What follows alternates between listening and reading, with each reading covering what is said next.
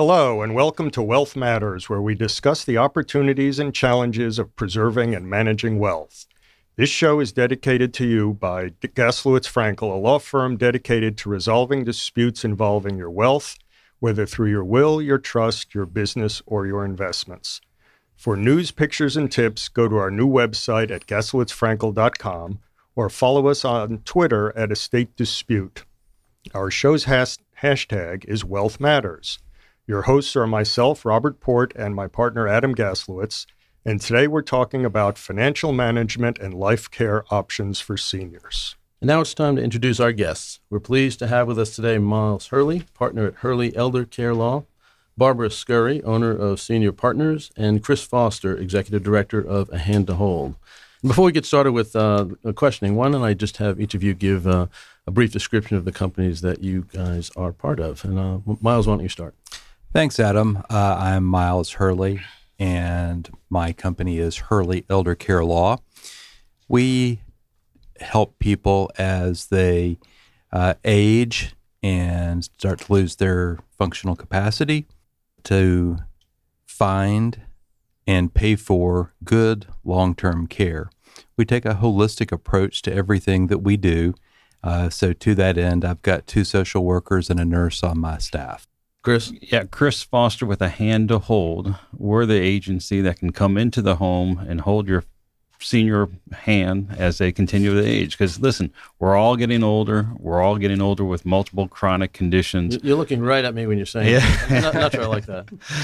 So you know, at a certain point, you can't drive anymore. You can't bathe. You may have a fall risk going on. Uh, a lot of other issues in the house. And we come in and we take a care management approach, and we help the family get the the environment around that senior situated and get the help in the home that they need. So. Uh, we hire um, gerontologists. I'm a gerontologist. We have certified senior advisors. We have certified care managers. So we have a whole team approach to working with these families to make sure that their uh, elders can age in place. All right. Barbara? Yes, I'm Barbara Scurry with uh, Senior Partners, and basically, I bring peace of mind to seniors who are struggling with their daily life and money matters. And what that means is we actually go into seniors' homes and help them with opening and sorting mail, making sure their bills are being paid on time, um, making phone calls on their behalf, uh, getting and keeping them financially organized, and then we connect them to other services that we don't provide, and we kind of coordinate that process for them. Okay. Do, do, any of you have any sense of, of, of, who the first point of contact normally is when, when there's a need that arises for an elder uh, relative? You know, at a hand to hold, 90% of my clients come to me after a crisis has already occurred. So a lot of times it's a discharge planner at a hospital, or it could be a uh, nurse in an assisted living community, or it could just be family members after a holiday see what a wreck the house is when they came to visit. And I'd say that's the same thing that we see. Some triggering event occurs. So most of the time, we end up with people coming in because somebody has fallen there in the hospital, maybe had a stroke, or we also see a lot of people coming uh, to us right after holidays because family members sometimes haven't seen their parents in, you know, eight or 10 months. They come in and they're like, ooh, wow, look at this. So we got to take action now. Barbara, when do you usually see people? It's the same. It's a lot of times a crisis situation is going on. Um, and a lot of times I'll get a call from an, an elder law attorney or executive director or social worker that sees that there's a problem and there's nobody there to kind of help step in. Often after a holiday? Is that? yeah. Yes. Uh huh. Would, would you solve the problem if we avoided holidays? No. no, it'd just get worse. I think if that was the case, yeah. uh, maybe longer until uh, we we saw those uh, odd behaviors coming up. Yeah, whoever whoever would have thought that senior care is a seasonal business, so but it is. Christmas holidays generally. Yeah, that's right. Thanksgiving and Christmas. So, so when I mean that that is usually that's happening at a time when we realize there's a, a crisis or, or things have gotten much worse than we saw before. When would be the right time to to get a hold of one of you? Well, I will tell you that uh, the sooner people take action, the more options they have. Mm-hmm. But I think that human nature being what it is, we kind of uh, you know take after the ostrich and put our head in the sand until we're actually forced to do something. So most people don't plan ahead. I only see about ten percent of people planning ahead as uh, before the crisis. Yeah, I think when you go visit your parents, you know when something's off a little bit in the house. I mean, that's the time to act. Don't wait until it becomes a crisis. I mean, parents, you know, seniors are a lot like little kids. When they talk to you, they're going to tell you everything's fine, even though there are these issues going on, or one spouse is covering up for the other spouse. Um, you just got to really pay attention. You really do know what's going on if you act upon it. It it seems to me that as all of you said, because you generally get lots of business or you get your referrals after a crisis situation, that tells me that people don't really know your types of services are available. Um, one of the reasons for doing the show is because we thought all three of you deal with areas that, that sort of overlap. In fact, uh, my understanding is each of you know each other from other professional relationships. So I'm wondering um, how you go about letting the world know these services exist. And I'll, I'll speak for myself. You know, my my folks, God bless them, are still with me, but being in my practice area, I'm starting to think about things like this. But but for that, I wouldn't. So what do you do to get the word out that services like yours are available so people don't have to make decisions when there's a crisis? That is especially a challenge for what I do because nobody's heard of daily money management. That's that's the technical term of what it is that we do. And people will say, "Oh gosh, I could have used you, you know, a year ago and I just had no idea that your services even existed. So that's sort of our challenge is trying to educate people. And, and so I'm out there blanketing the community to let them know that we are here, that what we do is such a thing. Um, but it is a challenge because, again, people wait till it's a crisis. I've had numerous seniors that'll, I mean, the world is caving in around them and it'll still take a couple months before they finally decide, you know, to start services. Well, isn't that the problem that all of you see? That uh, people wait till the last minute, and, and that uh, the elderly parent or relative is usually resistant to to seeking assistance. Not just seeking it, but accepting it when it's offered. Yeah, that's a big problem, and there's an interesting dynamic when you're dealing, trying to get your parents to change, or you're doing, you're involved in that role reversal that's a hard challenge for an adult son or daughter to tell mom and dad, you need to do this, you need to do that, because the roles were always the other way around. So sometimes it works a lot more effectively when you bring in a social worker, a care management, or an outside professional mm-hmm. to have that conversation with your parents to kind of get them off, you know, that stubbornness, because really it's going to benefit the adult child quite a bit as well as the seniors and then if we can get it introduced we find they they enjoy it and they find a whole new sense of freedom because of it so, so Chris, do people call you when they're when they see a need, but they're but they're meeting resistance from their parents? All the time, yeah. We we get a lot of uh, upset adult children who are just so frustrated. They're at their wits' end, and they're just reaching and looking for someone to help. Yeah, I can imagine you'd serve as a buffer between the the parent who's somewhat resistant about losing their independence, for example, or or some suggestion that they're not capable of taking care of their own affairs, and and a child who may or may not be perceived as either being helpful or overbearing or over controlling or something like that. Yeah. I mean, we see the same things that, you know, both Barbara and Chris see going on. Nobody knows what elder law is because it's really only been around for about 25 years. So you take that, and what our name really should be is family law. But of course, the divorce lawyers have taken that, and they should really be the anti-family law. the, the, blowing up family law. exactly. So you have that uh, going on. So it's really trying to get out there and educate people. So I feel like I spend about 90% of my time educating people. So we do continuing education for social workers, nurses, case managers. We speak publicly. Uh, I think we had 150 speaking engagements last year, and we will be on that same kind of a route this year, um, as well as, of course, using the internet and everything else that we can to try to get the word out there.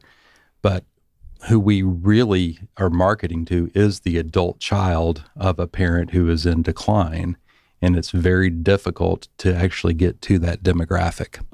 I, I agree. Um, I also blog on on our website, and we're on social media, just trying to get the word out, and hopefully, people will eventually find us. Miles, how often are you finding that people are uh, too late for your services? Well, in general, people are never too late unless uh, they are truly dying. So we'll end up with people who have been in assisted living for some period of time or even in a nursing home for some period of time. And they all of a sudden figure out, oh, there's somebody who can help us so that while dad's in the nursing home, mom is not going to be left completely destitute. And by help you, what help them? What do you mean? Uh, well, we're going to be able to preserve assets for the well spouse in that case that I was just describing uh, through dealing with a Medicaid qualification for them. Uh, that will make it so that that well spouse doesn't feel like uh, he or she is going to all of a sudden have to live under a bridge because they're out of money. Now, w- one of you mentioned, I think it was you, Miles, that you marketed to uh, adult children. Now, without thinking about this deeply, one would think that your services are generally needed when adult children live out of town, but that's not necessarily the case. I'm confident you have situations where there are needs when there is an adult child right nearby, but is realizing that they're incapable of dealing with the various expertise each of you bring to the table. Would that be correct? Yes. Yeah, that's a that's huge. Uh, it happens all the time. You know, we recently had a case where we did an assessment on a family up in Dawsonville. It was a hoarder situation, and the daughter lived in a half million plus neighborhood, beautiful surrounding, but hadn't visited her mother in eight months and had no clue what was going on in that house. So, um, you know, she eventually, through a lot of our prodding, got mom removed from that home and now lives in the basement. But she was not dealing with her mom. The relationship was so poor and exchanged that it, it would just they weren't getting it done. Um, I've recently talked with an estate planning attorney who indicated to me or suggested to me. You mentioned hoarding, and I, I'm surprised at how much of that is apparently going on.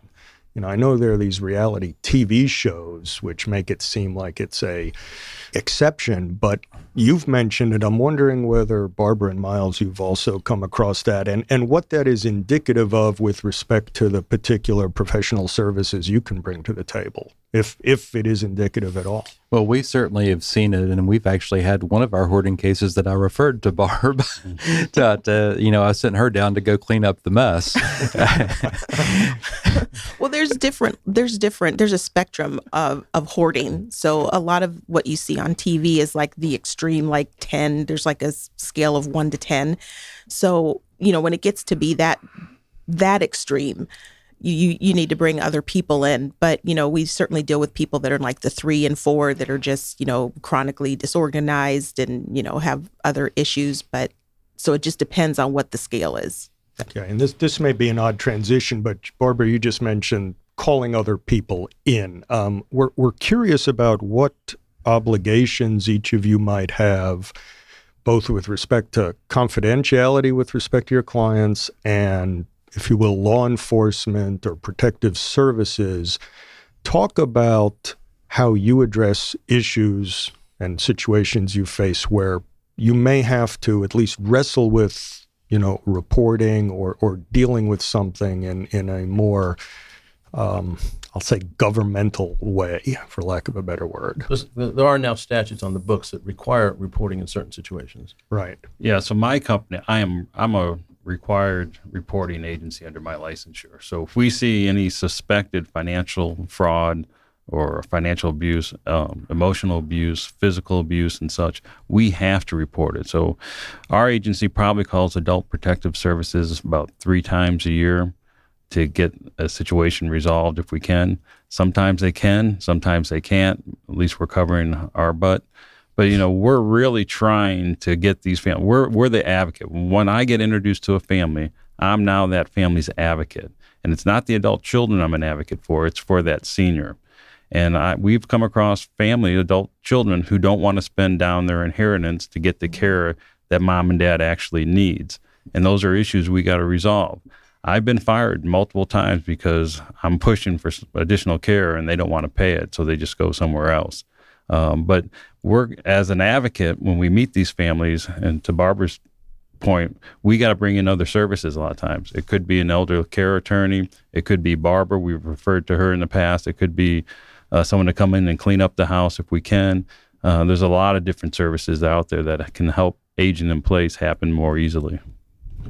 Uh, you're listening to Wealth Matters, the radio show where we discuss the opportunities and challenges of preserving and managing wealth. We're your hosts, Adam Gaslowitz and Robert Port from the fiduciary litigation firm of Gaslowitz Frankel. We're talking today with Miles Hurley, partner at Hurley Elder Care Law, Barbara Scurry, owner of, of Senior Partners, and Chris Foster, executive director of A Hand to Hold. Uh, let me ask you this: with regard to uh, uh, which of the children tends to take care of mom or dad? Do you find that there's often one child who's who's uh, overly um, uh, involved, and other children who are often sort of no shows on the scene, or is that uh, just what we see in our litigation practice? That's a fairly frequent situation, and sometimes it is due to geography. Uh, sometimes it's due to gender. But a lot of what we see is all of the children getting back into the same roles they had when they were children. And uh, so the same uh, sibling rivalries go on. Typically, there is one person who thinks that they know what's best for mom and nobody else does. But then we get some families where everybody is completely on the same page. So there is certainly no one size fits all when it comes into that situation. I'm sitting here thinking that I'm shocked, shocked, shocked that there's family dysfunction out there. Yeah. Well, I am sure, I'm sure Miles seen this more than me, but I have encountered where two different children have power of attorney from different attorney offices, and the parent has dementia, and they're, they're, I'm not sure how they're getting away with all this, but that has to be reconciled. Do you see that much, Miles?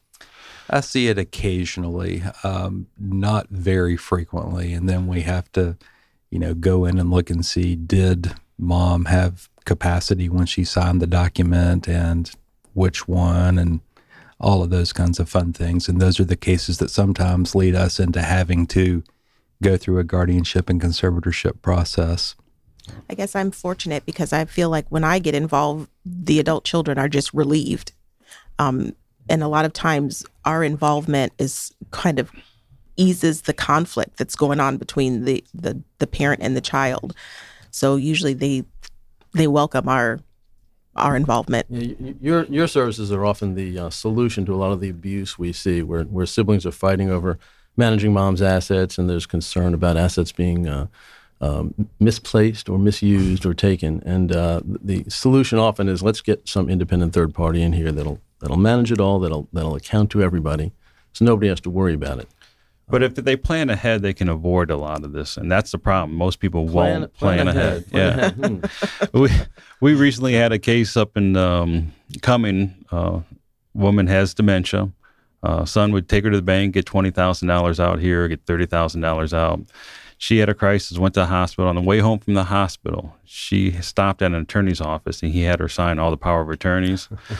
um, so the uh, concierge physician heard about it and called us and uh, they had also called Adult Protective Services, who was already in the process of setting up a guardian through the state. And so we worked probably for about three weeks to find all the relatives and finally found a nephew that could come in and be a uh, guardian and conservator for this lady. Otherwise, you know, you're going to get a state appointed attorney who, or guardian rather, who may not make the decision that's in the best interest of the uh, the senior. Let me let me ask this. I'm I'm confident I know the answer for Miles, but for you, Chris, and you, Barbara, in your typical situation, who is your client? Chris referred before to the obligation that he owes to, I'll say, the senior.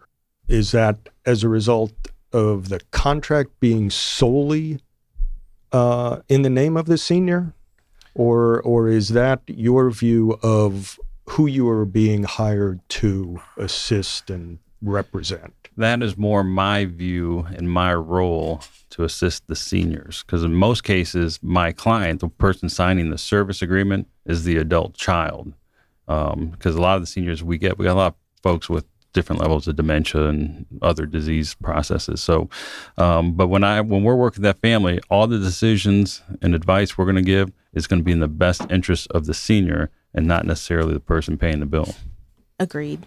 And and I take it there are times then when you run into a conflict and might have to cease your involvement because the child, for example, with the power of attorney who signed the agreement wants to insist upon things that are not in in your view, in the best interest of of the person in who uh, whose care you've been charged to uh, to address? Uh, yes, I have been fired for those reasons, and I have fired my clients for those reasons. So both goes both ways. So let, let's ask if someone is interested in any of your services, what type of questions should they, as the consumer, be asking of you? What what do you want to convey in the initial phone call in the initial interview, even if they don't ask you? Barbara? Well, experience. What kind of experience do you have? What kind of insurances are put in place? You know, in the unlikely event something should happen. I have a whole process of questions that I take potential clients through to kind of find what are their pain points and kind of what's going on and how long it's been going on and to kind of find out what are the immediate needs that we need to like tackle right away. Are, are people concerned about uh, a third party handling their parents' finances? Um, I, again, I think by the time they get to us, they're like just looking for some help. And, um, you know, again, I almost five years at doing this. So they see that, you know, we have the experience and we've got, you know, testimonials and ref, good references. So, you know, they know that they're going to be in good hands by the time they come to us. Again, they're just looking for some kind of help at that point. Is it um, your process to uh, to be transparent with information so that you know each child or each of the family members get some sort of reports? They all know what's going on? It depends. I think 90% of my clients are usually people that don't have anybody. There's there's usually nobody there, or maybe that's a recent widow or uh, widower where the spouse, you know, passed away and they're kind of left not, you know, so it, as long as I have permission from my client to share information, we will. But generally, we try to keep that stuff confidential. Okay. Barbara, let me get into the weeds just a little bit as to what you do because it's it's very interesting to me. Um, explain to our audience how you address things like paying bills, how you keep up with uh, insurance coverages, how you make sure that um, you know the mortgage is paid on time. Uh, you know, just the actual process of putting that in place. My understanding from speaking with you earlier is that you you very much rely on the internet if possible to to handle that for people. Is that correct or no, not, not necessarily? Okay. No, because a lot of our clients are still very old school. Um, they you know write out checks still. So again, we kind of focus our services on what's comfortable for them. So a lot of times, you know, we're going into their homes and opening and sorting mail and making sure the bills are being paid. So we're, you know, creating like a list of okay these are the bills that are going to be paid and when they need to be paid. Um, so we're keeping up with that. But a lot of times again we're writing checks and then they're signing their own checks and then we're taking care of the bills. Are you are you making sure the lawn gets mowed or the you know the so again a lot of times once we're in there we do see that there may be other um, services that they need. That's why you know we do i do a lot of marketing and networking in it so i can connect our clients to other services that they need because we're not going to mow the lawn. Mm-hmm. but if we see that that's a need, then we will call somebody to help, you know, come in and do that. So, but we do have clients that are that will say, "No, you know, I do want to get online." So we'll help them get online and set up everything so that, you know, they don't have mail coming to the house anymore. So it really just depends on what our clients are comfortable with. And and in in very specific terms, are you given any power of attorney or anything like that with respect to the clients, or does that depend on a case by case situation? It depends on a case by case situation. Most of what we can do, we can get done without a power of attorney because again, we're working, we're with our clients. So if we have to make a phone call on their behalf, we're calling a company, they mm-hmm. almost always say, Well, we can't talk to you. We need permission. So we put the senior on, they'll give us permission and then they'll talk to us. But there are occasions when I've had to step in and become a power of attorney for a client. And so in that case, then that's different. Then I can sign their checks. I am, you know, associated with their banking accounts, you know, and have gone through the process to get set up with that. and your clients are often still competent at the time that they're calling on your services. Yes. Is that, is that true with you, Chris? I mean, are your clients still competent at, at the point when you're being uh, asked to provide services? Um, I would say a little more than half are not. So the, the, the dementia has already set in, and we, we need to help them with their med reminders and to eat their meals and drink enough fluid and, and all those fun activities. So um, a lot of times, no. Are you are you helping them bathe? Are you helping them clean up? I mean, Yeah. So our agencies, we're the people that are in the home long term. So there's a lot more questions a family member should ask of people they hired to spend all that time in the home with their their senior parent. So, um, but yeah, we do everything from toileting to dressing to bathing to transportation errands, setting up doctor's appointments, things along those lines. So, you know, most people think if they're real tight with their money, think maybe I can hire someone from the church or a friend or a neighbor. You know, they don't pay the payroll taxes. We've seen stories, horror stories of them getting audited and having these big bills. Uh, when that single caregiver gets sick or get in a car accident or has their own family emergency, there's no one there to show up. So I really urge families to look at an agency where there's a quality agency that is licensed through the state of Georgia which the staff that they send into the home are employed by the agency, so they're covered by the agency's insurance and a workers' comp plan because you don't want a premise liability issue going on in your parents' home. So you need to check in their background, get referrals, talk to other people who've used an agency. You just really got to make sure that that agency and that caregiver they send is going to be a good fit for your family. So, to the extent that there's a reluctance to hire any of you for your services, do you think that is a related to uh, guilt on the part of the family member that they should be doing this themselves for their parents, or is it more, I don't want to spend the money, or I don't want to waste my inheritance on taking care of my parents? No, I, I, think a lot of times, like again, most of it comes to us after a crisis has already occurred. I mean, we're we're uh, we're the fix, so to speak. That we they have to have us. Mom and dad cannot stay alone, otherwise there'll be an, another crisis and another crisis and so on. So, we are there to protect them so they can age in place successfully. Uh, so they're not making return visits to the hospitals. They're taking their medication properly. They're they're drinking fluids, things along those lines. So a lot of time it's, it's to help the family. I don't I don't think it's guilt, although we do have some adult people that just want to what I call warehouse their parents, and you know they just write the check and, and that's their obligation. We have others who are uh, what we call helicopter adult children who micromanage everything we do, and we're never going to make them happy because we're never going to do exactly the way they would do it. So you see all different dynamics. I mean, we uh, in our practice we obviously see a, a, a, thinner slice of the population, and those are mostly abuse situations. But I, am wondering, Miles, maybe you see something different. Do you see a lot of clients who are uh, brought in by children who are looking to save money or to preserve an inheritance as opposed to make sure assets are available for parents? Well, a lot of people come in because they are worried about the money because there's no question that regardless of what kind of long-term care someone is getting, it's expensive. So, care in the home, like Chris does, is expensive. Care living in personal care homes or assisted livings is expensive. And of course, living in a nursing home is expensive. So, people are worried about money. But as they sit in my office, I tell them that I don't care about the money and I don't care if you inherit a dime. We're going to look at taking care of your parent, and that's what is going to happen. And I've had people get up and leave when I say that. But, you know, as you know, you were talking about earlier, I represent the older adult. And that's it in every case we do, except for a few times in guardianship conservatorship type cases. So, my main concern is seeing my elder client get the best long term care they can for as long as possible. And if they do follow what we do, the chances of having assets left over is much greater than if they don't.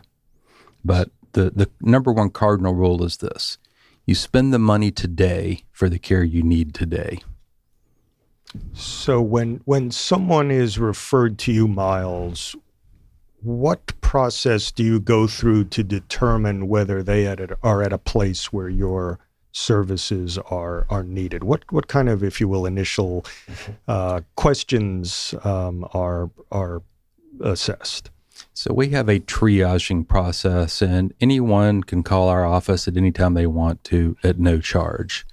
And they're going to talk to someone on the phone. Typically, it's Louise, who's going to go through what the situation is, do a brief assessment of it and determine if it is somebody that we can help or not. So we're going to find out, you know, who are we talking about? How old are they? Where are they now? What are their conditions? Uh, some ballpark as to what income and assets are, um, where they would like this person to be living. and then we will see if there's going to be something that we can do for them. And so it's a it's a whole set of questions that would be gone through um, on that initial phone call, and then from that they will decide if they want to have a meeting with one of our attorneys uh, or not, and then we would take it from there.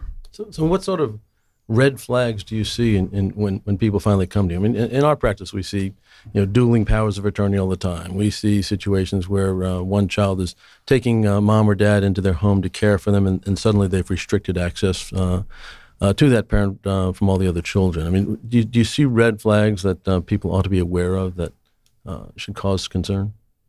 I guess red flags for my type of services are things like unopened mail and suddenly like utilities being shut off, um, even though the senior has money to pay for things. Um, fees like penalties and fees because they're paying bills late all the time. Um, but stacks of mail, uh, lots of phone calls come into the house. Those are kind of red flags, especially if somebody was in the past really organized and put together, but then all of a sudden that's starting to fall by the wayside. That's generally a, a red flag that they may need our type of services. Yeah, most of the red flags we see are, you know, they've had that crisis. So they're in the hospital, they broke a hip or um, had a stroke or had a blood clot or whatever the case may be. And then kids come in town, they get in the home, and then they see the soiled clothes in the little house and the bed linens haven't been changed. I mean, all sorts of things that haven't been addressed. And then we're called in to kind of help get the care in the house so that doesn't happen in the future. So, um, but we have had dueling family members hire another agency, and so there's two agencies hired, and they're fighting who's going to be caring for her, and they're going to different doctors and different attorneys and things along those lines, and um, that can get messy. Miles, I assume, in addition to seeing kids who really are concerned about the money, not their parents, anything else that are red flags for you? Uh, it's just uh, typically if one of the kids is isolating the parent from everyone else, and that is uh, one of the most problematic things that we see, or that there's no one from the family who really knows what's going on with the parent. So I had one case where I had a, a very young woman uh, bringing in an older man, uh, ostensibly to get a power of attorney for her uh, to run his affairs. And of course, you know, that raises a gazillion red flags right off the bat. And so, you know, that was a matter of sorting out a, a situation. So I actually met with the man uh, himself while leaving the woman who brought him in up in the in our reception area.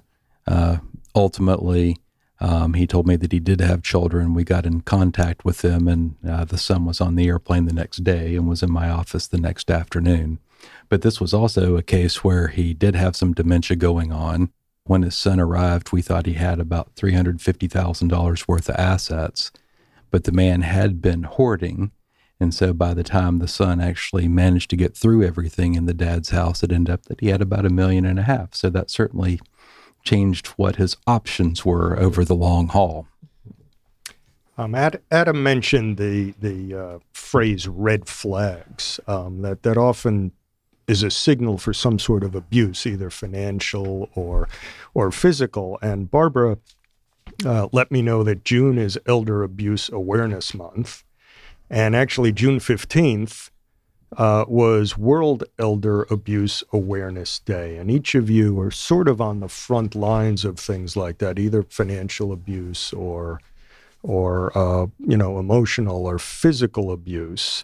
Um, so, in terms of those particular things, and you've you've touched on them a little bit, um, and I know Miles in the past uh, month or two, you you referred to me something that you saw as a red flag, which was somebody being sold a financial product that you didn't think was was appropriate. Um, Barbara and Chris, in terms of sort of the physical and, and, potentially financial abuse issues, what what kind of stuff do you see on that? And to the extent you can suggest any uh, protective measures for our listeners to so they can be on the lookout for red flags, what would you what would you say? Well, I mean, just to take a step back, I mean, the numbers are staggering. I mean, it's like seniors lose thirty-six and a half billion dollars each and every year to financial abuse. And a lot of it is committed from family members. So, but the thing is, is that the numbers nobody really knows because for every one case that's reported, 24 are not. So that number is probably really much larger. And they say like 34% of it is committed by family members, but it's probably a lot more. So, you know, who wants to report their family? So it's really tricky. Again, it's just keeping your eyes open and noticing that things that might be, you know, weird new best friends. You, you know, Miles just said this young person that comes in with this elderly person wanting to sign a power of attorney. I mean, those are classic examples of things that like that's just not quite right. You know, suddenly weird signatures, people being coerced into signing things that they shouldn't it's just trying to keep an eye paying attention to your your bank statements and credit card statements you know knowing that did you really put these on here you know Right. I, have I've read recently, and maybe the report or statistics you're referring to. I think the GAO did a study, and they sort of characterized this type of particularly financial abuse into three categories. You've got family members and close friends. You've actually got the financial services industry itself, and then you've got the fraudsters. You know, the calls from Nigeria that you've won, you know, a cajillion dollars, and just give us your information and you'll get it. So, um, you know, that suggests to me, particularly the first level of that, that it's not necessarily some, you know, caricature of somebody, uh, you know, late at night breaking into someone's house who's who's defrauding someone. Chris, what what do you have to? Well, um, yeah, I mean, we do see a lot of family issues, and I, I, guess I see the most of that. But I've walked into homes and we see all the um, envelopes from all the charities or so-called charities or multiple churches and some seniors don't like to say no to that, and they're writing checks. And these charities know that this is a senior. Instead of sending a, a, a solicitation once every six months, they're sending them out every two or three weeks, and they're getting a check every two to three weeks. So, uh, as an adult child, I think it's time for you to get nosy. You got to look in that those bank statements and those check ledgers and see where the money is going. Because in a lot of cases, they don't realize they just wrote a check a couple weeks ago. Yeah, I, I was involved in a matter a number of years ago and, and learned, and it's actually not surprising when you think about it, that lists of people who are susceptible to things like that are bought and sold regularly. It's a brisk, brisk business. If someone is identified as an easy mark for a lottery or a sales pitch or an investment, their name it goes flying around the internet. Yeah, it's I think the statistic was if you get one telemarketing call a day, you're 3 times as likely to become a victim of financial abuse. So it's important to try to get, you know, the senior on that do not call list. Yeah, absolutely. And, and there was one gentleman, he was an engineer, a brilliant engineer, and this was a national news story he thought that if he bought all this stuff through American Publishers Clearinghouse deal, he'll have a better opportunity to win. And he was spending seventy thousand dollars a year with this group, and it was they, all those telemarketers probably got together, knew he he was a he was a target. Interesting. Well, as we uh, get to the close of our show, we'd like to uh, ask each of you to uh, give our listeners your contact information, website, social media, hashtag, whatever you prefer, and uh, how folks might be able to uh, reach you should they have any uh, follow up questions or interest in the services you provide. Barbara, let's start with you. Um, I would direct everybody to our website. It's www.yourseniorpartners.com. Um, on the website, you'll find my blog. You'll find all of the links to all of our social media. And there's also a link there where you can schedule a free consultation with us. So everything's right there on the website. Great. Thank you. Chris? Yeah, I think similar to Barbara, the website's probably the most convenient way because it does link to all our social media stuff as well. Uh, you can also call the office at 770 992 5820. And by the way, our website is a handtohold.com. Uh, usually the best way to get a hold of us, but you can call us, ask questions, set up a free assessment, uh, whatever you need. Thank you. Miles? And I think the best way for people to contact us is to actually make a phone call. So the number is 404 843 0121. However, if you do want to take time to become educated on everything that we do, by all means, our website has got all kinds of information on it, and that is www.hurley as an elder, C as in care, law.com. As we wrap up our show, I want to thank everyone for listening to Wealth Matters, where we discuss the opportunities and challenges of preserving and managing wealth. For more information about Gaslowitz Frankel, please go to our new website at gaslowitzfrankel.com. And remember to follow us on Twitter at Estate Dispute and use our show's hashtag Wealth Matters. Our guests today were Miles Hurley, partner at Hurley Elder Care Law, Barbara Scurry, owner at Senior Partners, and Chris Foster, executive director of A Hand to Hold.